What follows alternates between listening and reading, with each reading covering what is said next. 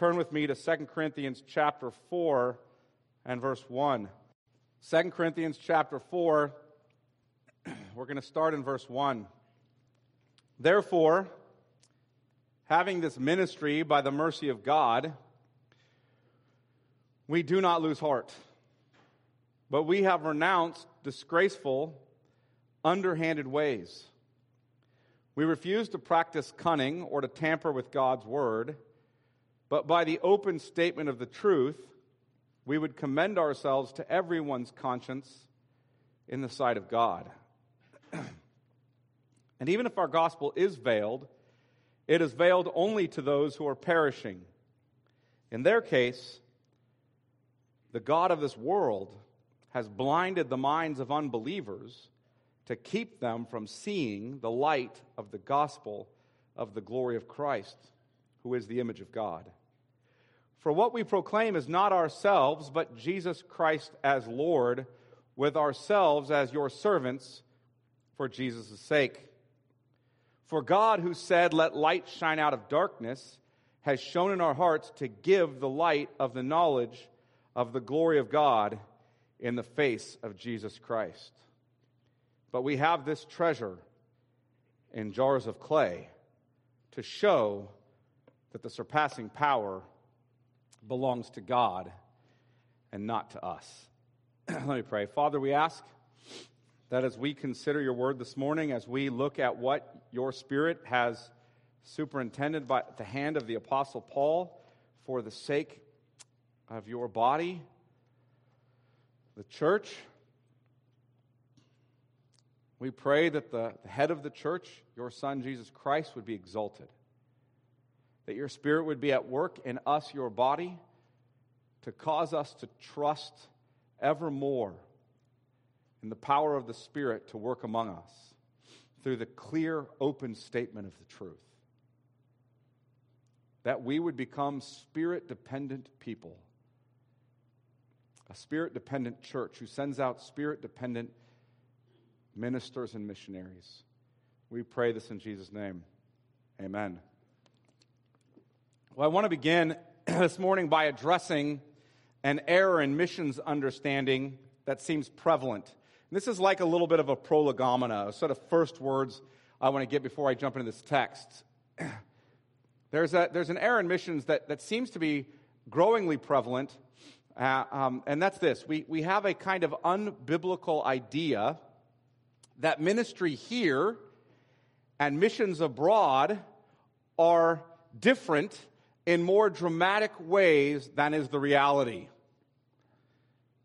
There are differences. Please don't misunderstand me. There are differences in circumstantial matters, but there are similarities in essential matters, or those matters of the, of the essence. Let me tell you some of the differences in circumstances. For example, there's a difference in language and culture. There are differences in the government and the economy. There are differences in the spiritual and religious ideas that are prevalent among the people to whom we send missionaries. There are differences in climate. There are differences in ethnicity. There are differences in architecture and technology, and I can go on and on with those sorts of differences. But those are circumstantial differences. They don't get at the essence of the thing. The similarities are in the essence. What are the similarities? We have the same triune God who is creator, sustainer, and redeemer. He's the same everywhere you go. Man is the same everywhere you go. Every man on the face of the earth is an image bearer of God who is fallen in Adam, rebellious, spiritually dead and condemned. The person and work of Christ is the same wherever you go. The person and work of the Holy Spirit is the same wherever you go. His work may differ in degrees. He may be more actively at work in one particular area toward the salvation of many, causing revival, but it does not differ in kind. He's always doing the same thing. The sufficiency and clarity and authority and necessity of the Word of God are the same wherever you go. So, doctrine, what we teach and believe, piety, how we live, and practice, how we worship and proclaim, are essentially the same everywhere, though we may have some differences in circumstances that need to be addressed. I say that because there was a lesson I learned as a church planter when I first began this church that helped me see the similarities between the problems of the church here and many of the problems we now see in modern missions practices. When I was a young um, church planter, I met with, and I think Jason was there too, right? Were you at the lunch with Bob Brady? Met with a man named Bob Brady. Um, Bob was a man who lived in Bakersfield the great majority of his life. Um, he was a church growth consultant. You guys ever heard of that? A ministry expert, a man who was an expert in teaching you how to grow a big church. He did that for much of his career. Um, and then he eventually repented of that, actually, and approached those churches and asked them to help if, if they would take his free service to put them on a more biblical path in ministry. He told me that none of them took his advice.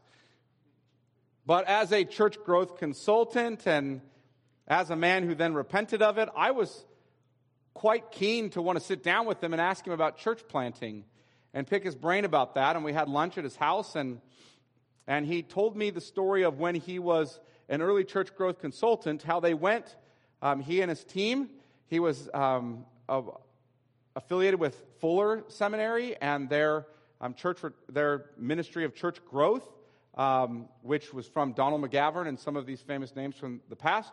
And he and his team went to various churches that were exploding in size across America.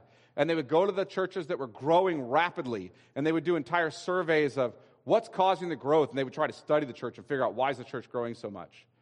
One of the church they were, churches they were fascinated by, he told me about, was John MacArthur's church. If you're not aware, John MacArthur became a, a pastor in the Sun Valley 50 years ago still preaching at the same church for 50 years. It's amazing all by itself. Became a pastor there in a, in a church that was not very large. And that church throughout the 70s and 80s began to explode in size. And it went to be a church of some 12,000 people, um, not including all the other things that were happening in his ministry. And so he said, Bob Brady said to me, we went to John MacArthur's church and we sat down with him and his staff and we asked him why is your church, church growing so fast? What's happening that's bringing about all this rapid growth? And he said, First, John MacArthur looked at me and said, Well, it ain't the punch and cookies, right? And then he said, No, seriously, what's, and you can imagine him saying that if you ever heard it, but what, what's causing it to grow so fast? And he said, Listen, I'm just going to boil it down for you. This is very simple. And he says, John MacArthur took his hand and pounded de- his table and three times said, Preach the word, preach the word, preach the word. And he said, um, I walked out of that meeting with John MacArthur and said, He's so naive. He doesn't even know why his own church is growing. He said, Brother, I, I came to better theological convictions, more biblical convictions, repented of my sin. He eventually became an elder in the PCA. And he looked at me and he said, Here's my advice to you as a church planter preach the Word. That lesson impacted me in my understanding both of ministry and of missions. Both. See, systematic, methodical, patient preaching and teaching can seem like ineffective, slow, and plodding work filled with sacrifice, suffering, and loss. It is so ordinary from the human perspective, so feeble and plain. It is not extraordinary and powerful and exciting from the human perspective.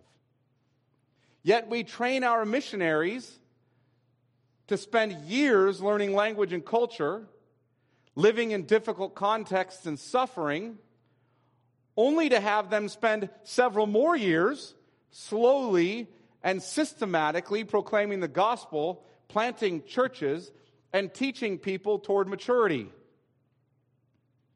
And this approach, the approach we see with the apostles and our historic missionaries and pastors is increasingly dismissed by many experts in missiology and in church growth ministry. Here are the objections I often hear. Isn't this all overly Western and overly authoritative? Isn't it old school and traditional? Like, that's inherently bad. Sorry, the older you get, folks. Haven't we found better ways to more rapidly catalyze movements? Aren't there better ways to multiply disciples?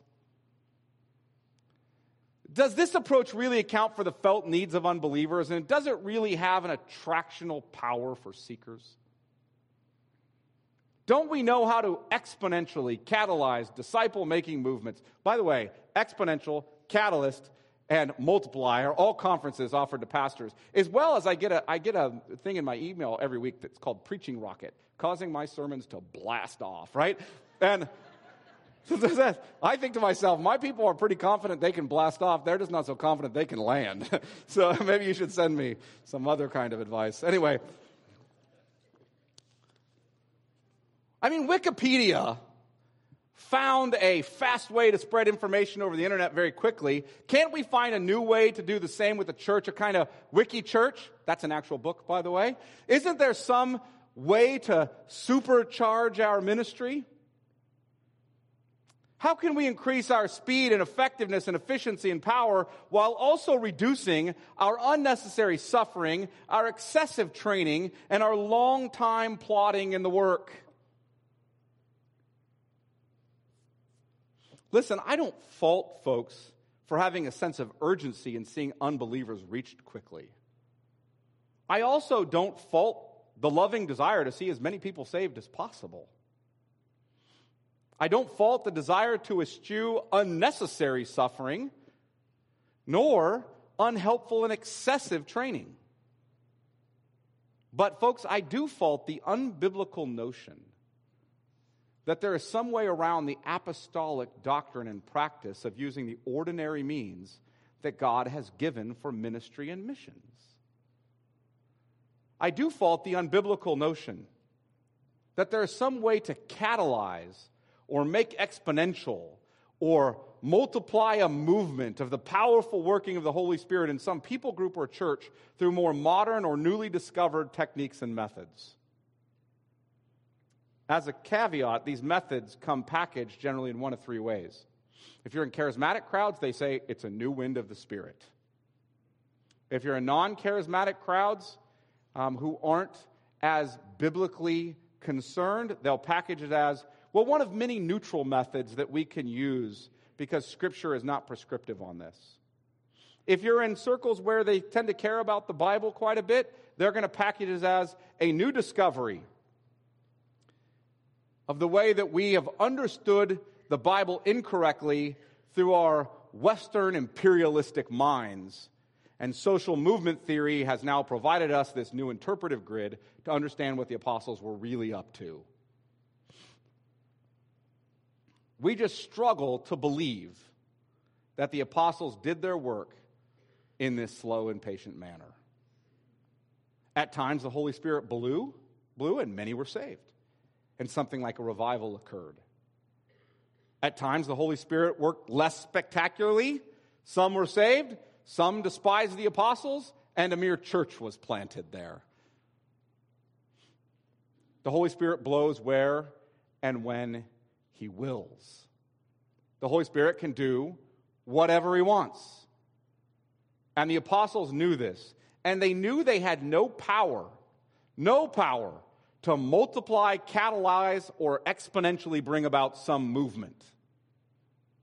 The apostles knew they were given the ordinary means of ministry, and God could do what He wanted, when He wanted, through the exercise of those ordinary means.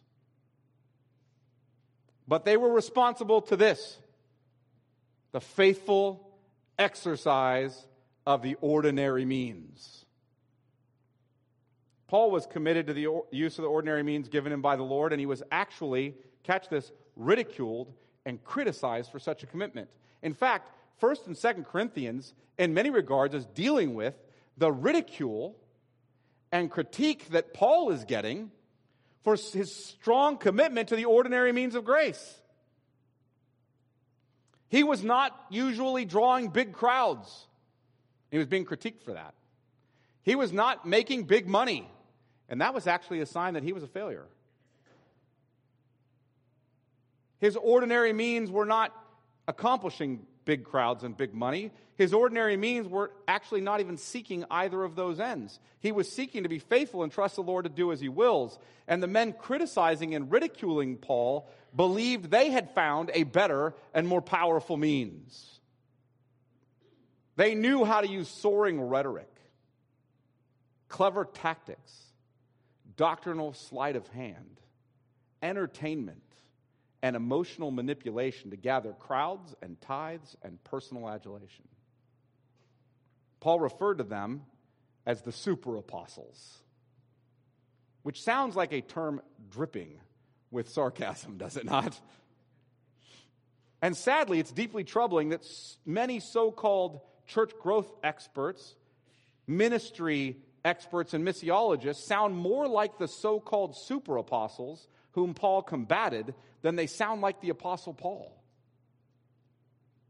And I want to look this morning at the contrast that Paul drew between his ministry and their ministry. So as we look at the text today, I want to look at really four um, sections of the text, and under these headings the method of ministry or missions, because I'm basically saying at the essence they're the same.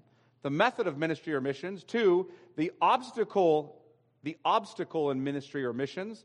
Three, the focus in ministry or missions. And four, the power in ministry and missions.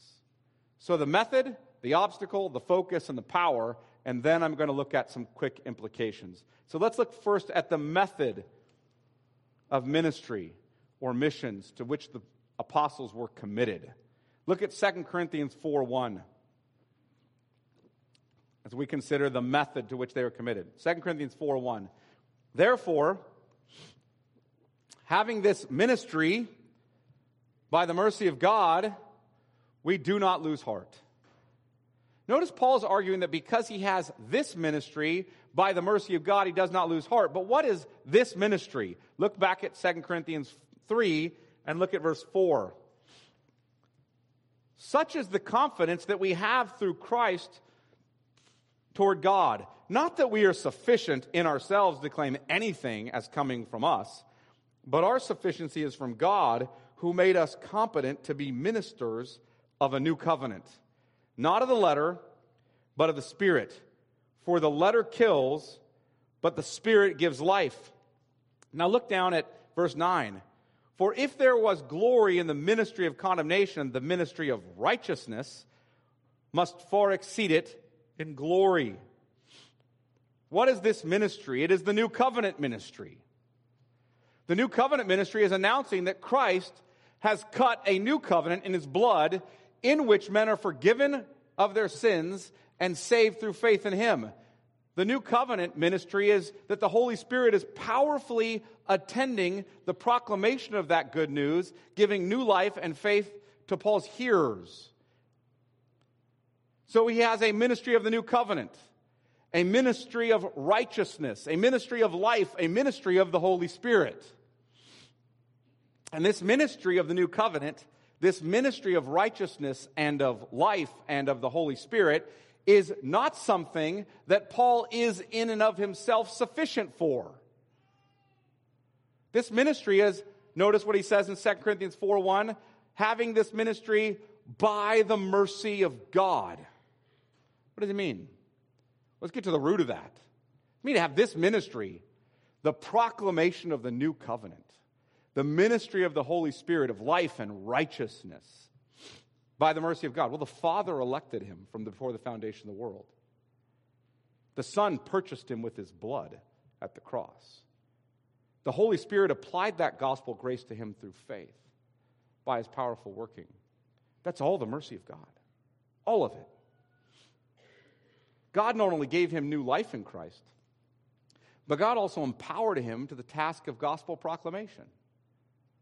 The Father chose him for the task, Galatians 1 tells us. The Son gave him as a gift to the church, Ephesians 4 7 and following tells us. And the Holy Spirit gifted him to this end, 1 Corinthians 12. Thus, he is not in and of himself worthy of the gospel he received, nor is he worthy of the calling to proclaim that gospel. Look, the fact that the word of God should be spoken by his unclean lips is pure mercy and grace. This is such a glorious ministry given to him by the mercy of God that he says, We do not lose heart. He is not discouraged from going forward when he suffers trials and persecutions and hardships. He is not wavering from his commitment to the ordinary means of grace when these super apostles come in speaking of their large crowds and successes and financial prosperity. He remains committed to what he's been given to do by the mercy of God. So, what is that? What is that method that Paul has been given and to which he's committed? Look at 2 Corinthians 4 2. But we have renounced disgraceful, underhanded ways. We refuse to practice cunning or to tamper with God's word, but by the open statement of the truth, we would commend ourselves to everyone's conscience in the sight of God. Now, notice two truths regarding his, mes- his method. One is the method he repudiates. There is a method that Paul says we repudiate that method. We refuse to participate in that method. We despise that method. And then two is the method he embraces. So let's look first the method he repudiates. He has renounced, it says in verse 2, but we have renounced disgraceful, underhanded ways. Now, what is a disgraceful, underhanded way? Well, it's the opposite. What he means is the opposite of an open statement of the truth. He's contrasting, we renounce disgraceful, underhanded ways with, but we make an open statement of the truth. In other words, he's denouncing any method, listen, he is denouncing any method that conceals the truth of Christianity. He is rejecting any method that keeps the whole truth of Christianity from the unbelievers whom you are trying to reach. Basically, he is repudiating any method that attempts to make Christianity more attractive or less offensive to unbelievers. Any method that tries to reach them apart from openly telling them the truth. Paul adds clarity to the statement with the next sentence. Look what he says. We refuse we refuse to practice cunning or to tamper with God's word. We refuse to practice, that word for practice cunning is to walk in. It's the way we live or walk. We refuse to walk in a cunning sort of way in ministry, to practice cunning. They are not. What he's saying is, we refuse to be deceitful in our personal life. We refuse to be deceitful in our doctrine.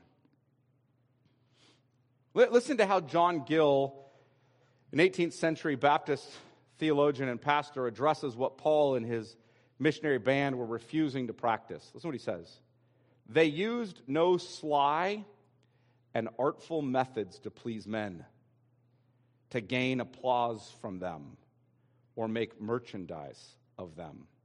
They did not lie in wait to deceive, watching for an opportunity to work upon credulous and incautious minds. They did not, by good words and fair speeches, deceive the hearts of the simple, nor put on different forms or make different appearances in order to suit themselves to the different tempers and tastes of men. We see this kind of cunning among the super apostles in 2 Corinthians 11. So keep your hand in 2 Corinthians 4 and look at 2 Corinthians 11. We're going to see this cunning source is first Satan, but it shows up in the ministry of the super apostles, which is the context in which Paul's addressing. 2 Corinthians 11 in verse 1. I wish you would bear with me in a little foolishness. Do bear with me, for I feel a divine jealousy for you. what Paul's saying is, listen, I'm going to sound foolish to you right now, so bear with me in that. I want you to understand why I'm so deeply passionate about this. I feel a divine jealousy for you. By the way, there is godly jealousy right there. There's ungodly jealousy and there's godly jealousy. And I feel a godly jealousy for you. Why? Since I betrothed you to one husband to present you as a virgin, pure virgin to Christ.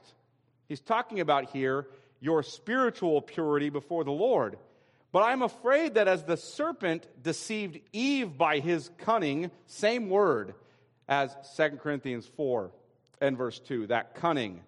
As the serpent deceived Eve by his cunning, your thoughts will be led astray from a sincere and pure devotion to Christ.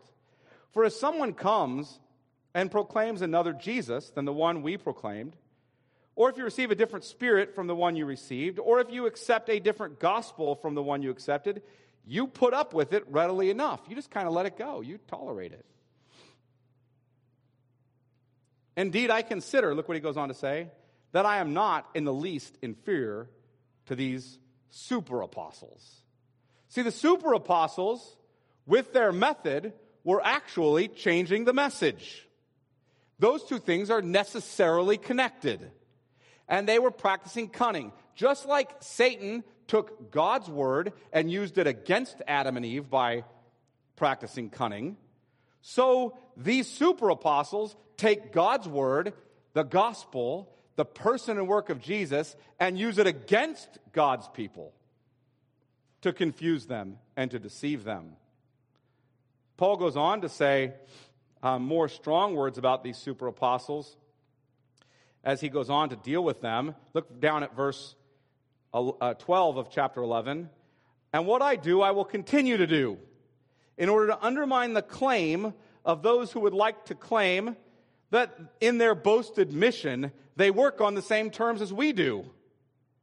For such men are false apostles, deceitful workmen, disguising themselves as apostles of Christ. And no wonder, for even Satan disguises himself as an angel of light. So it is no surprise if his servants also disguise themselves as servants of righteousness. Their end will correspond to their deeds. Hear what he's saying about these false ministers? They're taking God's word, they're tampering with it, they're practicing cunning, they're twisting it just enough to gain crowds, and as they do that, to gain money, as they do that, they are just like the serpent. Just like him. And their boasted mission is not on the same terms as ours. They're false, and they present themselves like angels of light, folks. They never present themselves with pitchforks and horns. I've come to do you evil, right? Okay? They present themselves as true ministers, just like Satan did, and they deceive people. Paul saw that these super apostles were changing doctrine. Their method of cunning and tampering with God's word caused them to alter the message just enough to be acceptable to people. The open statement of the truth was not going to win them large crowds. So they devised a way that could win them large crowds. And given the real problem with man, the only way they could win big crowds, if you will, is through, through their own efforts, was to change the message.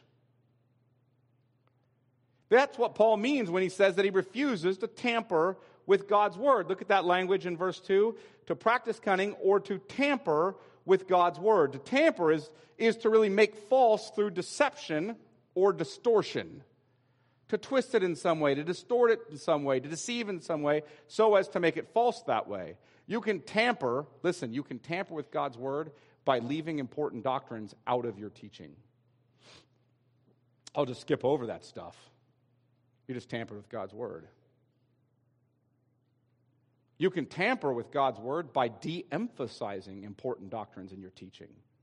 We tend to de emphasize the ones that we find unpleasant hell, wrath, justice, sin, rebellion. We love to exchange out something like, I'm broken, for I'm rebellious. Because when I'm broken now, it's, it's harm that's been done to me. When I'm rebellious, it's sin I've committed. We love to just smooth that stuff right out and de emphasize it. And when we do, we change the message. You can tamper by changing doctrines altogether. There's a lot of ways to tamper, folks. You can exchange law for gospel. You can preach a gospel that doesn't transform us to want to keep the law. There's a lot of ways to tamper.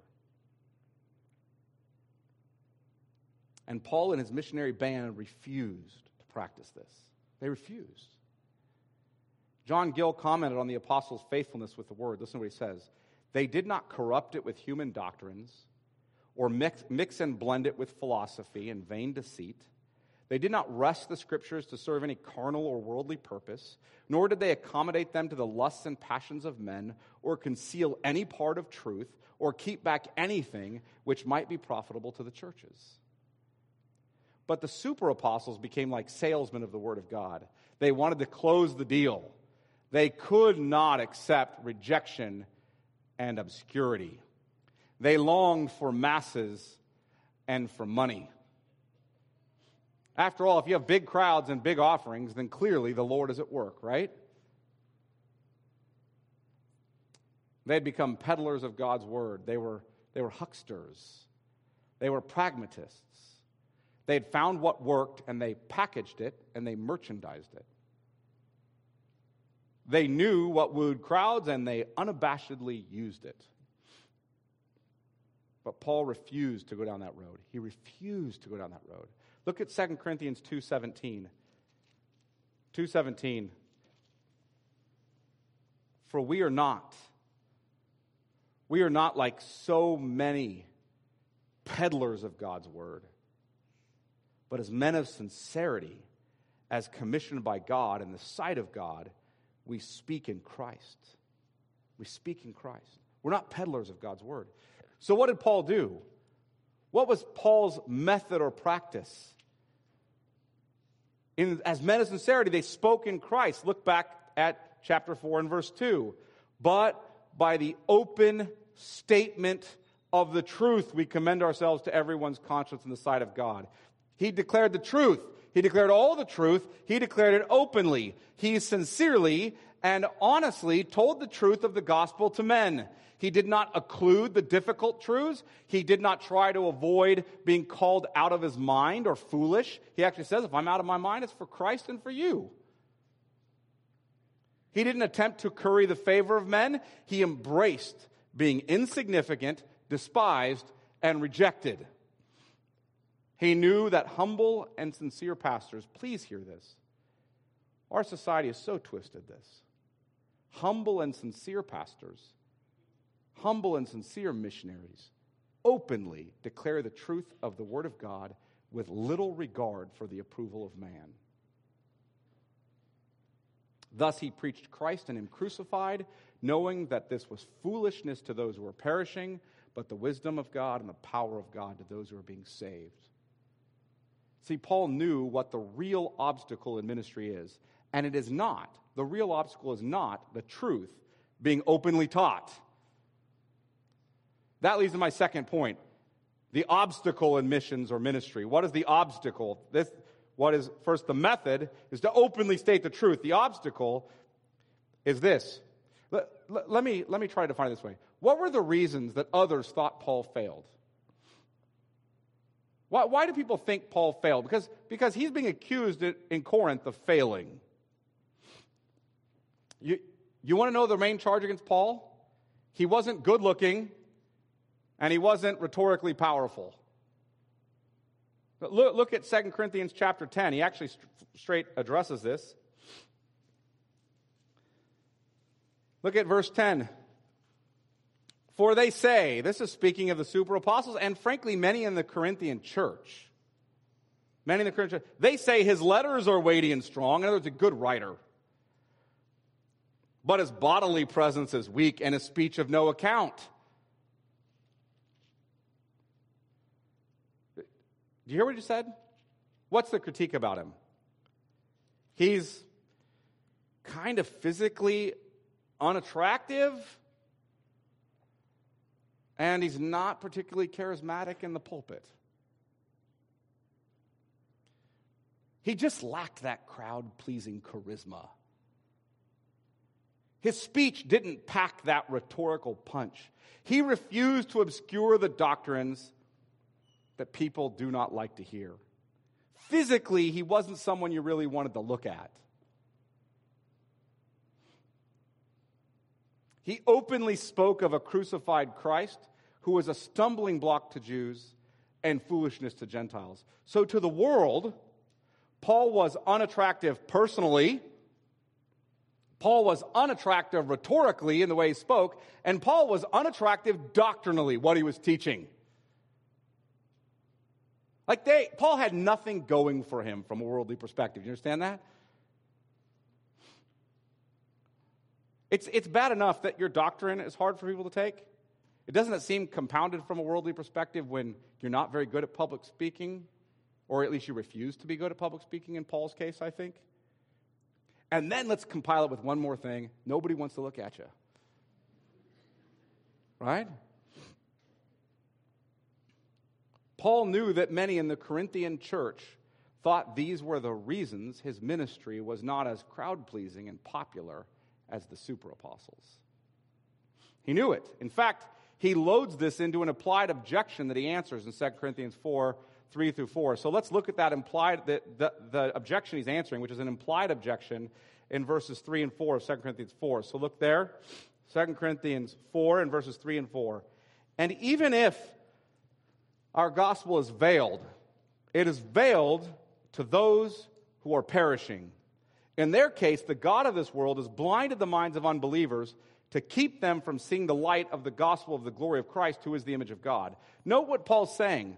There are clearly people who are rejecting the gospel. They are not seeing the truth. They're incapable of seeing the truth. And he is committed to openly stating the truth. And his, his message is being rejected, and he's being rejected. And Paul is here answering an implied objection. What's the implied objection? Listen, Paul, that stuff doesn't work.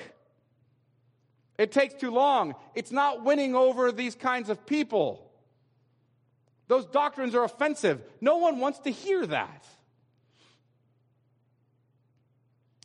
You're able to be a good rhetorician. We're reading your letters, they're weighty and strong. So why, when you get up, do you refuse to be a good rhetorician when you speak? like you're adding insult to injury. They don't like your doctrine.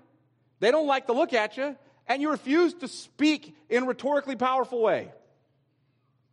What's your problem? That's never going to win people. I remember when I planted Sovereign Grace, I was asked by some pastors what I hope to do. And I, I told them, say, I want to preach the word. I want to teach it with depth, draw out the theological implications, deal with error, and apply the truth to people's lives. I want to help people understand law and gospel, particularly. I want them to be unabashedly, I want to really unabashedly teach every word of the Bible. I want to pray a lot. I want to read the Bible a lot. I want to administer the sacraments or the ordinances of baptism and the Lord's Supper. And I mean, people were aghast when I said that stuff. I remember the looks and the replies. Here's, here's what I, I was told people will never come to that. There are a lot of things in the Bible that people just don't need to have preached from the pulpit. That stuff isn't practical. It doesn't help people with their daily lives. You'll just chase folks off. Now, I didn't know if they were right or wrong. I didn't care. I didn't want to pastor a church where I couldn't do this. but do you hear where we assume the real problem lies? Where do we assume the real problem lies? We assume the problem lies in the Word, that it lies in the truth, in the doctrine, in the gospel, rather than the real problem lying in the hearer. We speak as if the problem is with gospel doctrines or the Word of God. But the fault is not in the gospel doctrine, nor is the fault in the clear preaching of the gospel. The fault is in the hearer. The gospel is an offense, but the gospel is not an offense because the gospel fails in some way. The gospel is an offense because the human heart is sinful. It's glorious good news, but offensive to those who are perishing. That's why the gospel's foolishness to unbelievers, but the wisdom of God to those who believe. listen, when someone hates the light, the light does not thereby become impure or darkened. Paul tells us what the actual problem is. And even if our gospel is veiled, it is veiled to those who are perishing. The gospel is not the problem, those who are perishing is. Look what he goes on to say. In their case, in the case of those who are perishing, the God of this world, that being Satan, has blinded the minds of unbelievers to keep them from seeing the light of the gospel of the glory of Christ, who is the image of God. See, the blinded minds of unbelievers is the problem. The active deception of Satan is the problem. We must pray that the Lord remove that blindness and preach so that the Spirit might work to allow them to see the light of the gospel of the glory of Christ. There is no technique, there is no method that we can find to shortcut the real problem. The real problem is that men are spiritually blind because they're dead in their sins. And thus, we cannot lose focus on what the real problem is, nor on what the real solution is. And that leads to my third point the focus of ministry or missions. So we have the method, the obstacle, and now the focus of ministry or missions. Look at verse 5 of 2 Corinthians 4. Look at this focus. For what we proclaim is not ourselves. See, I don't have to win you over. I'm not proclaiming me. What we proclaim is not ourselves, but Jesus Christ as Lord, with ourselves as your servants for Jesus' sake. See, Paul knows that men are lost and blind and dead. Thus, Paul knows what his focus must be. He must proclaim Jesus Christ as Lord. He is a servant of Christ's church in just that way. He serves Christ's church in proclaiming Jesus Christ as Lord. This is like a summary statement, if you will. It's a way for him to cap- capture all his doctrine of the gospel in one phrase. I preach Jesus, the God man, the Messiah, the incarnate Son of God who lived perfectly for us and kept the law in every regard and was tempted in every way yet without sin, who died on the cross for me, who took the penalty for my violation of the law upon himself who resurrected from the dead for us, who was vindicated before all in his resurrection as holy, innocent, pure, and undefiled, who ascended to the right hand of the Father for us, where he rules and reigns forever, where he is coronated as king, and who sent his Spirit to us to give us life. He, that one I preach, he is Savior and he is Lord. I preach him. I am absolutely committed to knowing nothing among you except Jesus Christ and him crucified. And I avoid any method, listen to this, I avoid, repudiate, reject, steadfastly am against any method that commends me to you. You know, my life is not the good news. That's why we have to eschew this statement preach the good news always, or gospel always, and, and if necessary, or when necessary, use words. What are we talking about? How do you preach the gospel without words? It's good news you proclaim. Your life is not good news for anybody. Do you hear that? For anybody. And your friends know it. They all know it. You preach the good news because it's about someone else outside of you named Jesus Christ, who is Savior and Lord. So we preach Him, and we avoid any method that commends ourselves to people in that way. We commend ourselves to people only as mere servants of Christ who commend Him to you. And I commend Him to you by proclaiming the gospel to you. And Paul preaches Christ to them. Look what he goes on in verse 6 and says. For God, here's why he preaches Christ to them. For God who said, Let light shine out of darkness, he's referring back, you back to Genesis 1 3. God spoke, Light be, and it was.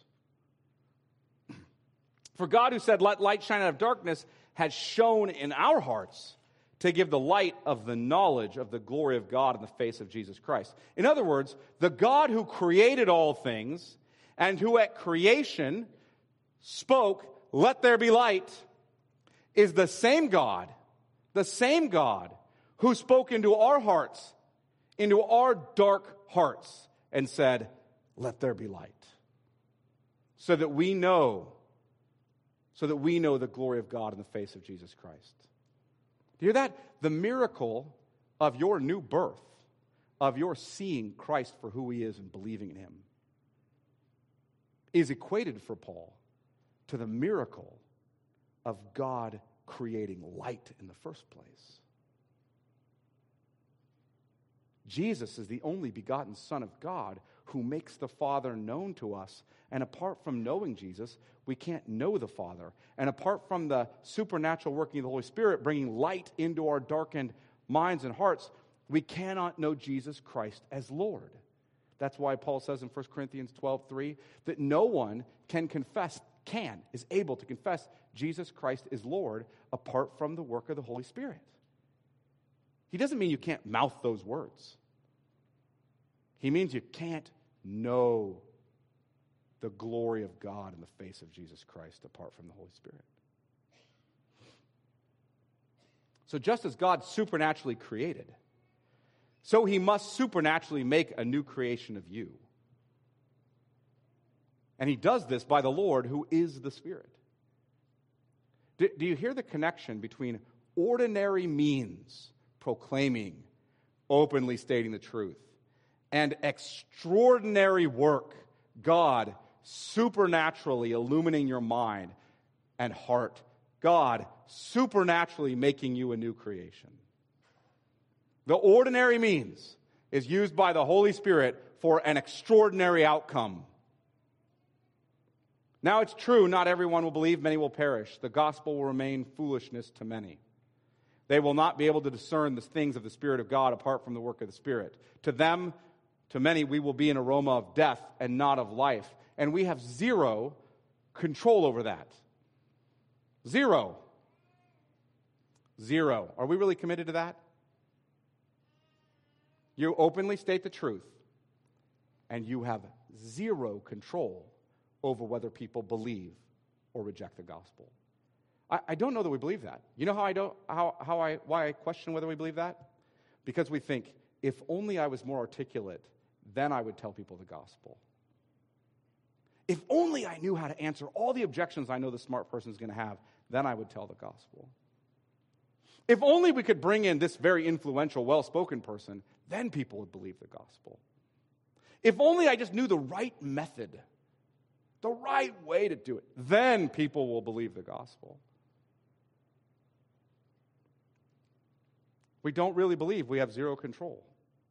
Zero. Openly state the truth, and the Holy Spirit is the one who will shine the light of the glory of God in the face of Jesus Christ into their hearts and minds, not us. So we preach and we pray. We don't look for new methods that are more powerful than preaching and prayer. We faithfully preach and pray. And that leads to my fourth point the power in ministry. The power in ministry. Look at 2 Corinthians 4 7. If you haven't gotten the point of what the power of ministry is yet, here we go. But we have this treasure in jars of clay to show that the surpassing power belongs to God and not to us.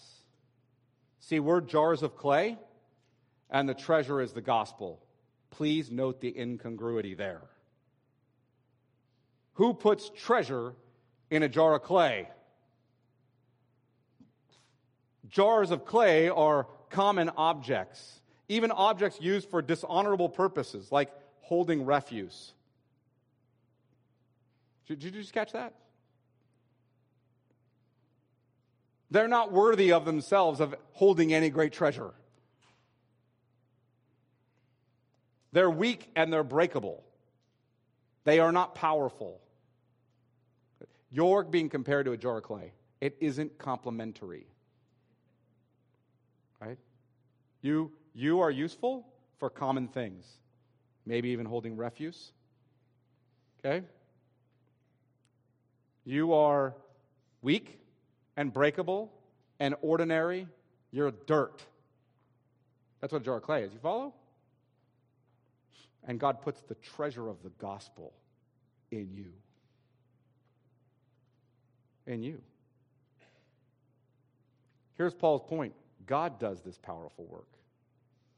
He does this powerful work.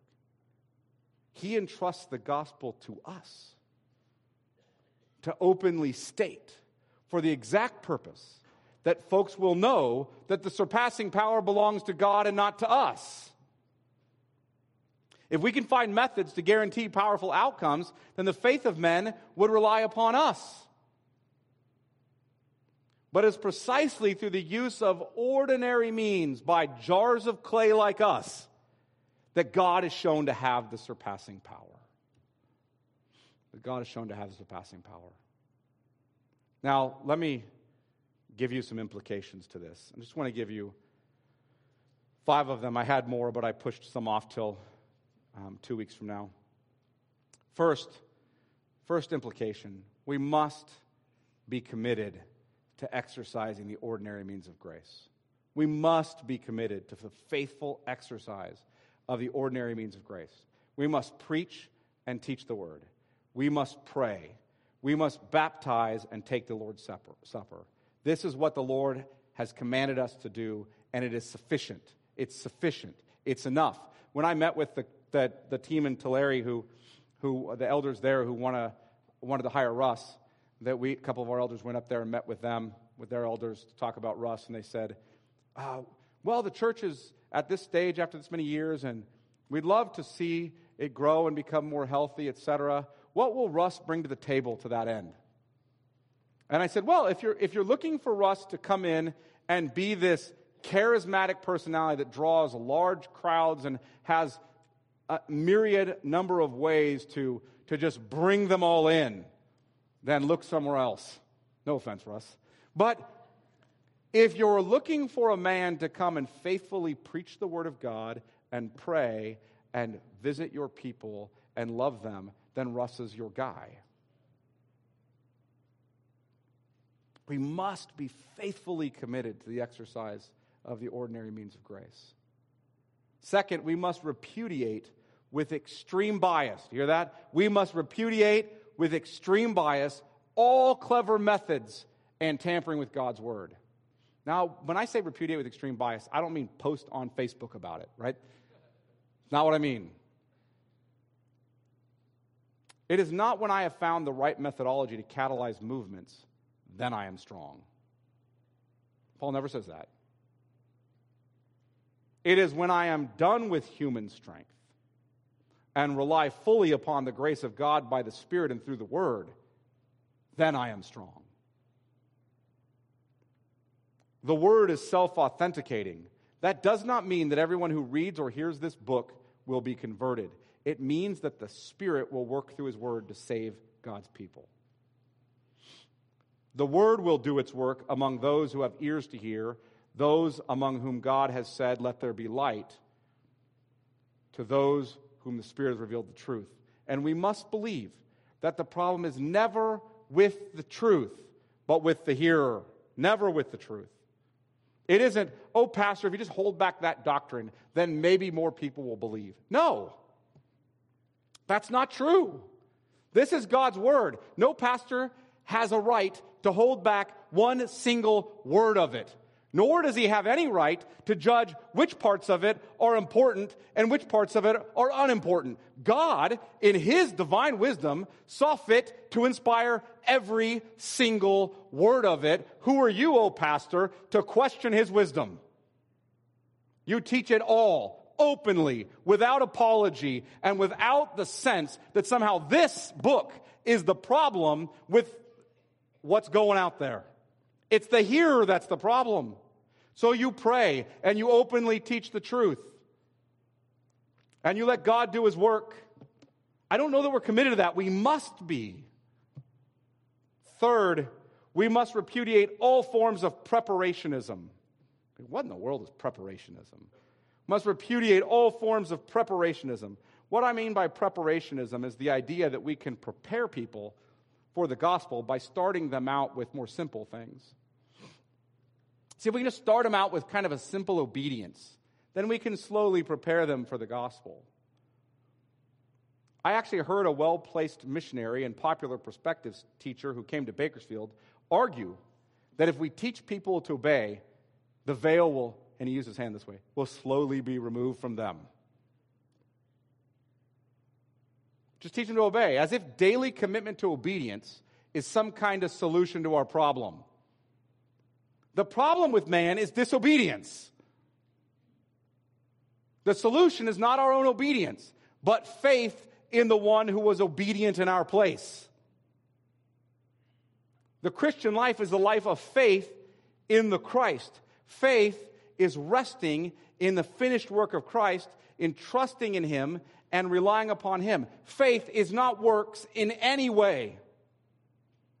We do not prepare for faith through simple acts of obedience. We don't warm up for discipleship through being faithful in small things. We are radically converted Radically meaning to the root, converted from death to life as the Holy Spirit breathes new life into us as a new creation. Listen to how J. Gresham Machen addressed this nearly 100 years ago, because nothing new under the sun. That's what he said. According to modern liberalism, faith, and he doesn't mean political liberalism, folks, he's talking about religious liberalism, Christian liberalism. According to modern liberalism, faith is essentially the same as making Christ master in one's life. At least it is by making Christ master in the life that the welfare of men is sought. But that simply means that salvation is thought to be obtained by our own obedience to the commands of Christ. Such teaching is just a sublimated form of legalism. Not the sacrifice of Christ on this view, but our own obedience to God's law is the ground of hope. In this way, the whole achievement of the Reformation has been given up, and there's been a return to the religion of the Middle Ages It's talking about? When you say Christianity is what would Jesus do? Do that. That's Christianity. That's what he's addressing, folks. When you say Christianity is following the ethical life of Christ, that's what he's repudiating. Now, please don't misunderstand. He isn't saying that those who have faith in Christ won't obey. He believes they'll obey. But they're walking in faith and the fruit of that faith in Christ, by the working of the Holy Spirit, is their obedience. Their obedience is not at the root, it's the fruit. Fourth, all our preaching, all of our preaching, must focus upon Christ crucified. Must focus upon Christ crucified. We're not preaching the gospel by teaching folks principles to obey so they might, they might improve their lives. We are not teaching the gospel by preaching how God can improve their life circumstances. William Carey and his friends in the Serampore, Form of Agreement, that they read three times a year together as a group of missionaries, wrote the following. William Carey, being one of the father, father of modern missions, that's what he said. It would be very easy for a missionary to preach nothing but truths, and that for many years together without any well grounded hope of becoming useful to one soul. The doctrine of Christ's expiatory death and all sufficient merits has been and must ever remain the grand means of conversion. This doctrine and others immediately connected with it have constantly nourished and sanctified the church. You must come to Christ crucified. Fifth, our great end in ministry or missions must be the salvation of the church. You hear that? Our great end in ministry or missions must be the salvation of Christ's church. That's his end. He died for his church, he's building his church. That's supposed to be our end. Our goal, please hear this, is not to transform society. That is not our end. That is not our goal. Social justice is not our goal. A better America is not our goal. Christianity is not a tool to bring about better politics or culture or societies. Let me conclude with this comment from Charles Hodge, 19th century Princeton theologian. Here's what he said The great end of Paul's preaching, therefore, was to bring men to receive and acknowledge Jesus of Nazareth as the Messiah and as the supreme Lord, the maker of heaven and earth. This is the only proper end of preaching. It is the only way by which men can be made either virtuous or religious. It is the only way in which either the true interests of, society or the salvation of souls can be secured. To make the end of preaching the inculcation of virtue, to render men honest, sober, benevolent, and faithful, is part and parcel of that wisdom of the world that is foolishness with God. It is attempting to raise fruit without trees. When a man is brought to recognize Jesus Christ as Lord and to love and worship him as such, then he becomes like Christ. What more can the moralist want? Paul cared little for the clamor of the Greeks that he should preach wisdom and virtue. He knew that by preaching Christ, he was adopting the only means by which men can be made wise and virtuous here and the blessed hereafter. And to that blessed hereafter, we'll return in our next sermon. Let me pray. Father, we ask that you would cause us to trust that your Son, our Savior and Lord, is powerfully at work by His Spirit through His Word. That we would trust that your Word is powerful, that we would make an open statement of the truth, that we would be convinced, committed to the fact that there is no method or technique that can create some sort of shortcut or end around that overcomes the problem of the sinfulness of man.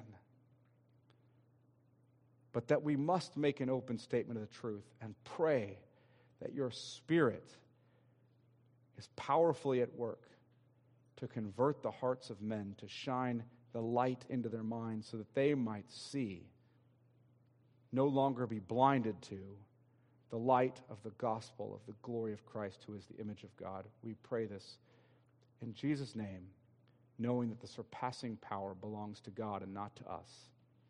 Amen.